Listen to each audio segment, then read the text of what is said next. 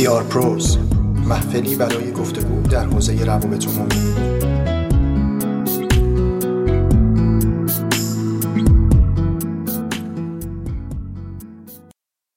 سلام.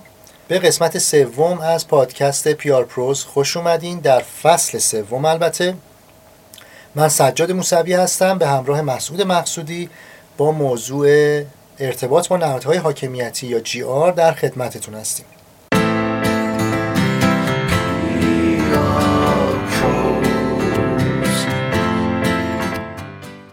سجاد جان ما توی دوتا اپیزود قبل در مورد اینکه اصلا جی آر یا اون ارتباط با حاکمیت و دولت چی هست تعریفی ازش ارائه دادیم. بعد توی اپیزود دوم در مورد عواملی که روی کیفیت این ارتباط می‌تونن تأثیر گذار باشن صحبت کردیم. توی این قسمت ما می‌خوایم در مورد یکی از بخش های مهم ارتباط با حاکمیت و دولت که شاید برای ما توی ایران اونقدر ملموس نباشه صحبت بکنیم که در واقع همون بخش لابیگری هستش. خب ما می‌دونیم که توی امریکا یا توی اروپا خیلی جدی روی این بحث و بخش کار می‌کنن. بخش لابیگری و یکی از قسمت های در واقع به رسمیت شناخته شده هست توی function GR. ولی خب ما به اون اصلا آژانس وجود دارن همونطور که می‌دونیم در مورد این کار و سازمان ها این function شون رو برون سپاری می‌کنن به اونا برای اینکه این کار رو انجام بدن به اهدافشون بخوان برسن در واقع. ولی خب ما توی ایران یه همچین چیزی رو نداریم. این قسمت می‌خوایم یه ذره در موردش صحبت بکنیم. به نظر در ادامه بحث قبلیمون خیلی بحث جالبیه. به خاطر اینکه اینجا می‌خوایم کامل بپردازیم به اینکه حالا یک ابزار در واقع داریم معرفی می‌کنیم این ابزاره حالا هدفش این هست که از طرف شرکت های تجاری که دنبال نفع تجاری خودشون هستن نفع اقتصادی خودشون هستن یا به طور کلی صنایع حتی انجیو ها که نفعای در واقع محدود برای حوزه های خودشون می‌خوان اینها به دنبال این هستن که بتونن بر تصمیم گیری بر تصمیم گیری در سطح کلان در جامعه و بر سیاست های دولت ها تاثیر بذارن. به نفع خودشون. در واقع اینها رو بتونن اصلاح بکنن به نفع خودشون یا بچرخونن به سمت خودشون. همونطور که تو گفتی توی حوزه لابیگری ما تو مملکت خب یه مقداری عقبتر هستیم مثل خب خیلی از حوزه ها اما همچنان لابیگری تو سطوح مختلفش داره اتفاق میفته یک مثالی که من به ذهنم می‌رسه بگم تو بحث صنایع غذایی هست. خب صنایع غذایی و از اون صنایع دارویی نیاز به واردات خیلی زیادی دارن. مواد اولیه در خیلی از مواد غذایی و مواد دارویی باید وارد بشه. خیلی اتفاقای این چنینی میفته از این بعد قوانین به شدت سخت گیرانه است و شاید تا خیلی در خیلی از مواقع دست و پاگیر باشه. اما شرکت این شرکت ها می‌بینیم همچنان دارن کار می‌کنن دست از فعالیت خودشون نمی‌کشن محصول دارن میدن و واردات هم قطع نمیشه. این تا یک سطحی من در اون لابیگری خودشون در واقع قرارش میدم. یک بخشایی من در جریانش هستم که این اتفاقه داره میفته ولی خب حالا چقدر اینا موفقن یا چقدر ناموفقن حالا اون بحث دیگری است من می‌خواستم بگم که این لابیگری الان هم در جریان هست در کشور ما. قطعا هسته. شما وقتی که نگاه می‌کنید به شرکت های دولتی جاییه که بیشتری لابیگری رو می‌تونید مشاهده بکنید اونجا. و اصلا به این معنی نیست که ما اینو نداریم. ولی چیزی که ما نداریم رسمیت دهی به این بخش از ارتباط با دولت و حاکمیت هستش. ما این بخش رو حتی یه مقداری بار منفی در موردش می‌بینیم وقتی میگیم لابیگری در صورتی که این بخشی از اون ارتباط با دولت یا حاکمیت هستش که ما تو کشور مختلف که بهترینش بهترین نمونه هاشو شاید ما تو امریکا می‌بینیم که اصلا آژانس هایی وجود دارن برای این کار که شما میرید اتفاق میفتید حتما می‌دونید شما زمانی که در واقع شرکت های تجاری میان و شروع می‌کنن یه آژانسی رو به خدمت می‌گیرن برای اینکه بیان توی فرایند تو بخشی از فرایند قانونگذاری دخالت بکنن. اگر این شرکت ها certificate دارن برای این کار این آژانس ها certificate دارن و اگر نهادهای قضایی متوجه بشن که نماینده تحت تاثیر اشخاصی بوده توی فرآیند قانونگذاری که اینها دارای سرتیفیکیت و مجوز نبوده اون نماینده رو مؤاخذه و جریمه می‌کنن.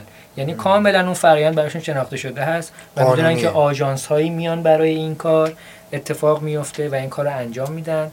و باید از راه درستش و باید از مسیرش بیاد. یعنی اینم تنظیم شده باید انجام بشه. نه مثل شکلی که ما داریم هر کسی از هر دری وارد میشه و به شکل‌های مختلف با روش های غیر قانونین اتفاقات میفته رشوه هایی که می‌بینیم خلاف قانون هایی که می‌بینیم اینا اتفاق میفته ولی اون طرف نمیگم اون اتفاقا نمیفته ولی فرایندها کاملا مشخص شده و به رسمیت شناخته شده هستش. اکثرش هم فرایندهای حقوقی است به نظرم بیشتر. یعنی تا اونجا که من می‌دونم این افراد متخصص لابی یک تبهر و تخصص خوبی در حوزه حقوقی دارن. قوانین رو بسیار خوب می‌شناسن و حوزه صنعتی که می‌خوان توش وارد بشن رو به خوبی می‌شناسن به هر حال حوزه ای هستش که اینا می‌خوان برن روی سیاست ها و قوانین تاثیر گذار باشن بنابراین باید اون کانتکست رو بشناسن و این سیاست و قوانین قطعا معطوف به یه بخش خاصی از صنعت یا خدماتی که باید اون قسمت هم بشناسن. یعنی لابیگری تخصصی انجام میدن توی اون حوزه.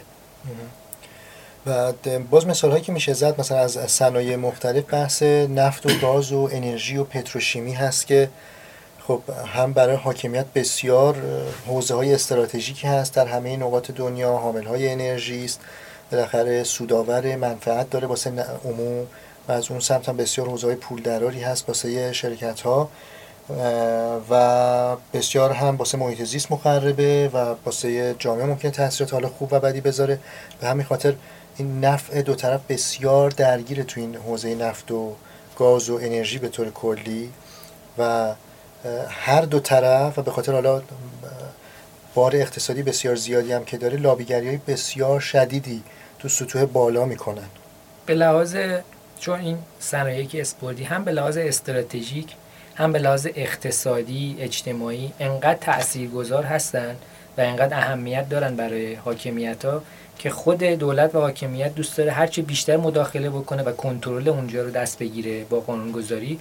از اون طرفم بخش تجاری که تو این حوزه فعالیت می‌کنه می‌خواد هرچی بیشتر فراغ بال داشته باشه آزادتر باشه از کنترل های دولتی رهاتر باشه. برای همین میاد و وارد و می‌خواد که خودش رو وارد فرآیندهای قانونگذاری بکنه. حالا این فرایندها می‌تونه قبل از قانونگذاری باشه هین قانونگذاری باشه یا حتی بعد از قانونگذاری باشه که بیان در واقع اونا رو اصلاح بکنن. من یه نکته رو بگم در همین حوزه که تو قبلتر صحبت کردی که چقدر جوامع آمریکا و اروپایی آماده ترن برای این موضوع. من توی حالا تحقیقاتی که داشتم می‌کردم برای اینکه آماده کنیم این پادکست رو دیدم که یک سری اصلا نرم افزاری تعبیه شده آماده شده و در اختیار شرکت ها قرار می‌گیره که اینها هم دسترسی دارن به منابع قانونی یعنی قوانینی که داره به روز در تصویب میشه توی مجالسشون حالا توی کنگره و جای مختلف. و از این سمت دسترسی میدن به شرکت هایی که میان حالا این خدمات رو آبونه میشن و می‌خرن. و شرکت ها تو حوزه های مختلف خودشون می‌تونن اینها رو دسته بندی کنن ببینن چه قوانینی وجود داره دسترسی وجود دسترسی به روز وجود داره و دسترسی به اطلاعات نماینده ها کارکنان دولت و همه اینها و در نهایت می‌تونن بیان اینها رو حتی رکورد بکنن که مثلا من با فلانی جلسه داشتم این اتفاق افتاده مینوتش رو اونجا بذاره در اختیار اون نماینده هم قرار بده و واسه نفرات بعدی هم قابل پیگیری باشه. یعنی در اون شرکت اگر یک نفری رفت که می‌خواست یک مذاکره رو بکنه با فلان نماینده ببینه از شرکت خودش مثلا سه نفر دیگه با سه تا موضوع دیگه یا دو تا موضوع دیگه دارن همزمان با اون نماینده گفتگو می‌کنن. یا حتی موضوعی بره سرچ بکنه ببینه در این موضوع اصلا صحبتی با نماینده ها شده یا نه به چه شکل هست. از اونور وضعیت قانونگذاری به چه شکل هست تا کجا پیش رفته و اینها. که این هم خیلی به نظر من خوبه اگر اتفاق بیفته در مملکت ما به نظرم خیلی کمک بزرگی می‌کنه به شرکت ها نمونه ای که الان یادم افتاد سجاد به نظرم بد نیست بگم نمونه همین اخیر هست در مورد همسانسازی حقوق اعضای هیئت علمی. خب این اتفاقی بود که داشت میافتاد زینف اصلی این حوزه که خود اعضای هیئت علمی بودن دست به کار شدن. و برای اینکه بتونن در جریان در واقع قانونگذاری برای این حوزه که داشت اتفاق میفته تو مجلس و طبعا موافقین و مخالفینی هم داشت شروع کردن طریق فضای مجازی و کمپین هایی رو راه انداختن. با همین هدف همین چیزی که گفتی شماره تلفن یعنی به صورت ابزاری شماره تلفن تمام نماینده هایی که توی کمیسیون آموزش تحقیقات مجلس بودن و به دست آوردن.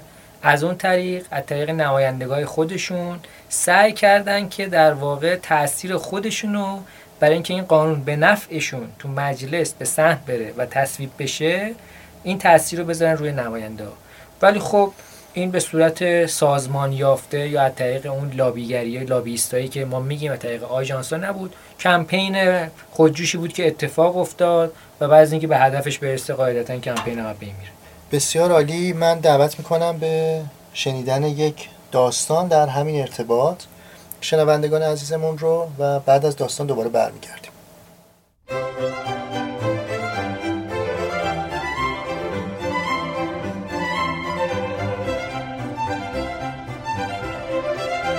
اتحادیه مالکان لاف کانال تلاش برای زندگی سالمتر. لوئیس گیبز زنی 27 ساله و خاندار بود. توی بهار 1978 میلادی متوجه شد که مدرسه مایکل پسر پنج سالش در شهر نیاگارا فالز توی ایالت نیویورک روی محوطه دفع زباله های شیمیایی قرار گرفته. محوطه ای که 20 هزار تن مواد شیمیایی رو تو خودش جا داده. گیبز از مسئولان مدرسه و شهر می‌خواد که در این باره توضیح بدن. اما اونا بیماری مایکل رو بهانه کردن و گفتن که لوئیس می‌خواد به خاطر بیماری پسرش دیگران رو مقصر جلوه بده. لوئیس دلسرد از این پاسخ همسایه های خودش رو مجاب کرد که دور هم جمع بشن و یه کاری بکنن. اونا اتحادیه مالکان لافکانان رو تشکیل دادن و دو سال مبارزه کردن. اونا در نهایت دولت رو مجاب کردند که همه مردم شهر رو به شهر امتری منتقل کنه. گیبز و اتحادیه مالکان لاف کانال توی این مسیر با مخالفت های زیادی روبرو شدن. هم تولید کننده بزرگ مواد شیمیایی که زباله ها رو اونجا دفت کرده بود و هم مقامات و مسئولان محلی شروع به مقابله با اونا کردن. نماینده های این شرکت شیمیایی و نماینده های دولتی و محلی ادعا می کردند که مواد شیمیایی که توی شهر دفع شده دلیل بیماری های زیادی که اونجا رخ میدن نیستن.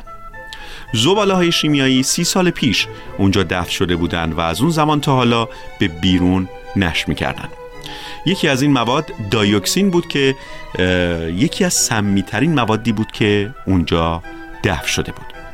این زباله ها ظاهرا باعث نقص عضو بچه های شهر موقع تولد سخت شدن نوزادان و سرطان بین شهروندان منطقه شده بود.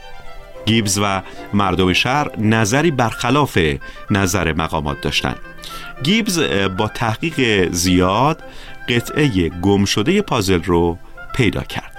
گیبز تونست ارتباط بین بیماری پسرش با بیماری بقیه مردم و بچه های شهر رو پیدا بکنه.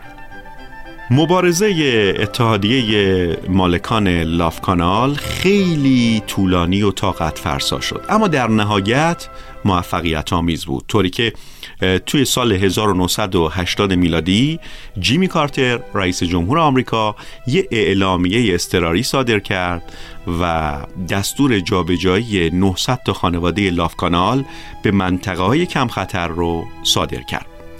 امروز مبارزه های لاف کانال یکی از چشمگیرترین پیروزی ها در مبارزه های محیط زیستی به حساب میاد. سالانه هزاران نوع ماده شیمیایی در آمریکا. اونم بعد از جنگ جهانی دوم استفاده میشه و به شکلهای نادرستی توی محیط زیست دفع میشن. این کار هزینه های پنهان و ناگواری رو به جامعه آمریکا تحمیل می‌کنه. مبارزه های لاف کانال باعث شد که همه مبارزه های محیط زیستی در این زمینه به نام لاف کانال شناخته بشن.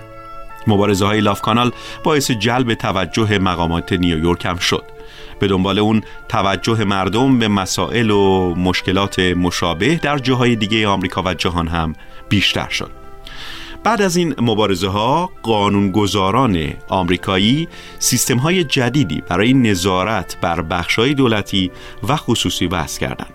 هدف اونا از ایجاد این سیستما این بود که عواقب دفع زباله های سمی رو کاهش بدن خانم لویس گیبز بعد از مبارزه های لاف کانال مهارت و تجربه فوق‌العاده‌ای پیدا کرده بود. اون می‌تونست اطلاعات پیچیده علمی رو بخونه و ازشون سر در بیاره مناسبات پیچیده دولتی رو بشناسه و در همه سطوح با دولتی ها ارتباط بگیره و تا ساعت ها توی کتابخونه ملی اونم در بخش منابعش بشینه و بخونه و اطلاعات مورد نظرش رو کشف کنه گیبز به خاطر تلاشایی که کرده بود مورد توجه مردم قرار گرفت مردمی که مشکلات مشابهی داشتن از سراسر آمریکا به گیبز زنگ می زدن و مسئلهشون رو با اون مطرح می کردن. گیبز فهمید که موضوع زباله های سمی مسئله بسیار بزرگتره بسیار بزرگتر از چیزی که در لاف کانال تجربه کرده بود گیبز در سال 1981 میلادی تصمیم گرفت تجربه خودش رو برای سلامت مردم شهرها و محله های دیگه به کار بگیره. بنابراین مرکز سلامت، بهداشت و عدالت CHEJ رو تأسیس کرد. گیبس تو این مرکز تلاش های محیط زیستی خودش رو ادامه میده اطلاعات مورد نیاز برای این مبارزه ها رو سر و سامون میده و از مبارزه های اساسی در این زمینه حمایت می‌کنه. گیبس که مدیر این مرکزه در مورد خطرات احتمالی دایوکسین و آلودگی های زباله های سمی با جوامع محلی همه جای دنیا حرف می‌زنه و اطلاع رسانی می‌کنه. این مرکز تا حالا تونسته به بیشتر از 8000 گروه محیط زیستی کمک کنه تا شهرهاشون رو پاکسازی کنن. قبل از اینکه لوئیس گیبز برای حل مشکل شهرش اقدام کنه آدمای کمی بودن که دست به این کار زده باشن. اما حالا دیگه هزاران زن و مرد وجود دارن که جوامع محلی رو دور هم جمع کردن تا مشکلاتشون رو با ایجاد نهادهای غیر انتفاعی و گروه های حمایتی حل کنن. درست همون کاری که لوئیس گیبز انجام داد. خیلی وقتا بعد از اینکه مشکل حل میشه اون سازمان یا نهاد منحل میشه و آدما به زندگی عادی خودشون برمیگردن. اما بعضی وقتا رهبران این نهادها دلیل عمقی مشکل رو پیدا می‌کنن و مأموریت محدود قبلی خودشون رو به حل مشکلات مشابه در شهر و کشور تغییر میدن. این اتفاق خیلی کم میفته اما کمتر از اون اینکه تجربه ایجاد و نگهداشت گروه های حمایتی غیر انتفاعی رو به کار بگیرن و اونو در اختیار کل کشور قرار بدین. این کاری بود که لوئیس گیبس کرد. گیبس فهمیده بود که حل مشکلات جدی جوامع محلی برای آدمها چالش برانگیزه. آدمایی که تا حالا سازمان های غیر انتفاعی تأسیس نکردن یا در اونها مدیریت نکردن تخصصی هم در حوزه های علمی، حقوقی، سیاسی و رسانه‌ای ندارن براشون مشکله که این راه رو به تنهایی شروع کنن. این آدما معمولا خودشون با مشکلات روحی و مالی که بیماری های خونوادگی به اونها تحمیل کرده دست و پنجه نرم می‌کنن.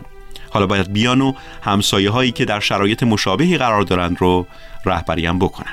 گیبس تخصص خودش رو در اختیار هزاران نفر و نهاد در سراسر آمریکا قرار داد و به منبع الهام کسایی تبدیل شد که ناامید شده بودند. آماده بودند تا از مبارزه خودشون برای ایجاد جوامعی سالم و زندگی سالم برای فرزندشون دست بکشند این خانواده ها و افراد می‌دونستند که گیبز مشکلات مشابهی را از سر گذرانده و در این راه زبان سیاسی و علمی و همطور راهبردهای کاربردی رو درست هنگامی که تحت استرس بسیار زیادی بوده فرا گرفته.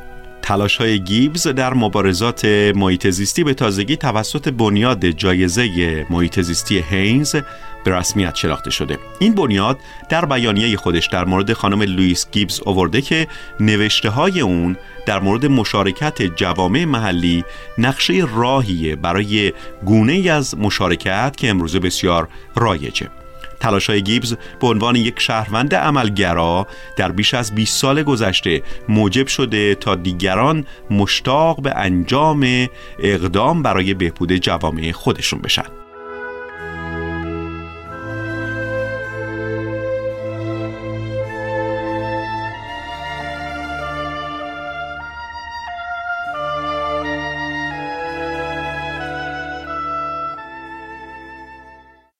خیلی ممنون که به این داستان گوش دادین. به نظر من داستان خیلی جالبی بود در ادامه بحث خودمون.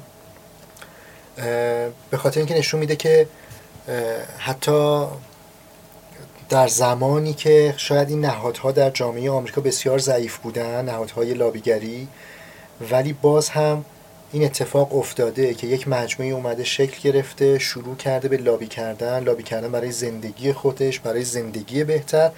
و در سطح ملی یک تصمیم گرفته شده. مردمان یک شهر کوچونده شدن جابجا جا شدن به یک شهری که ایمنتر باشه سلامتی در اون وضعش بهتر باشه و بتونن زندگی بهتری رو در نهایت داشته باشن. و این کار متوقف هم نشده. در ادامه اون خانم لوئیس گیبس که این کار رو انجام میده میاد تجربیات خودش رو در اختیار دیگران قرار میده و همین الان هم فعال هست فعال محیط زیستی هست. بعد از فکر کنم سی چهل سالی که این کار رو شروع کرده بود. به نظر من داستان خیلی خوب و آموزنده بود برای ماها.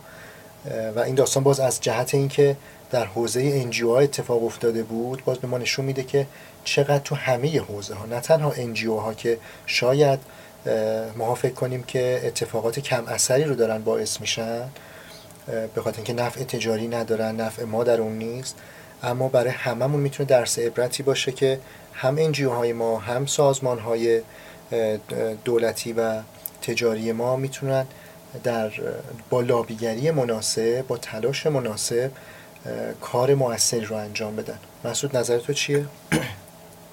دقیقا همین چیزیه که سجاد گفتی. من می‌خوام یه با معرفی یه فیلم یه فاکتور دیگه رو روش اضافه بکنم و اونم نقش رسانه هاست توی این حوزه. فیلم میناماتا رو شاید خیلی دیده باشن. اگر ندیدید پیشنهاد می‌کنم ببینید. جانی دپ بازی می‌کنه توش. در واقع در, در مورد نقش رسانه توی همین حوزه لابیگری هست که میاد به مدد اکتیویست هایی که بودن تو این حوزه برای اینکه مقابله کنن با اثرات زیست محیطی یک شرکتی که تو حوزه تو حوزه تولیدات شیمیایی توی ژاپن کار می‌کرد.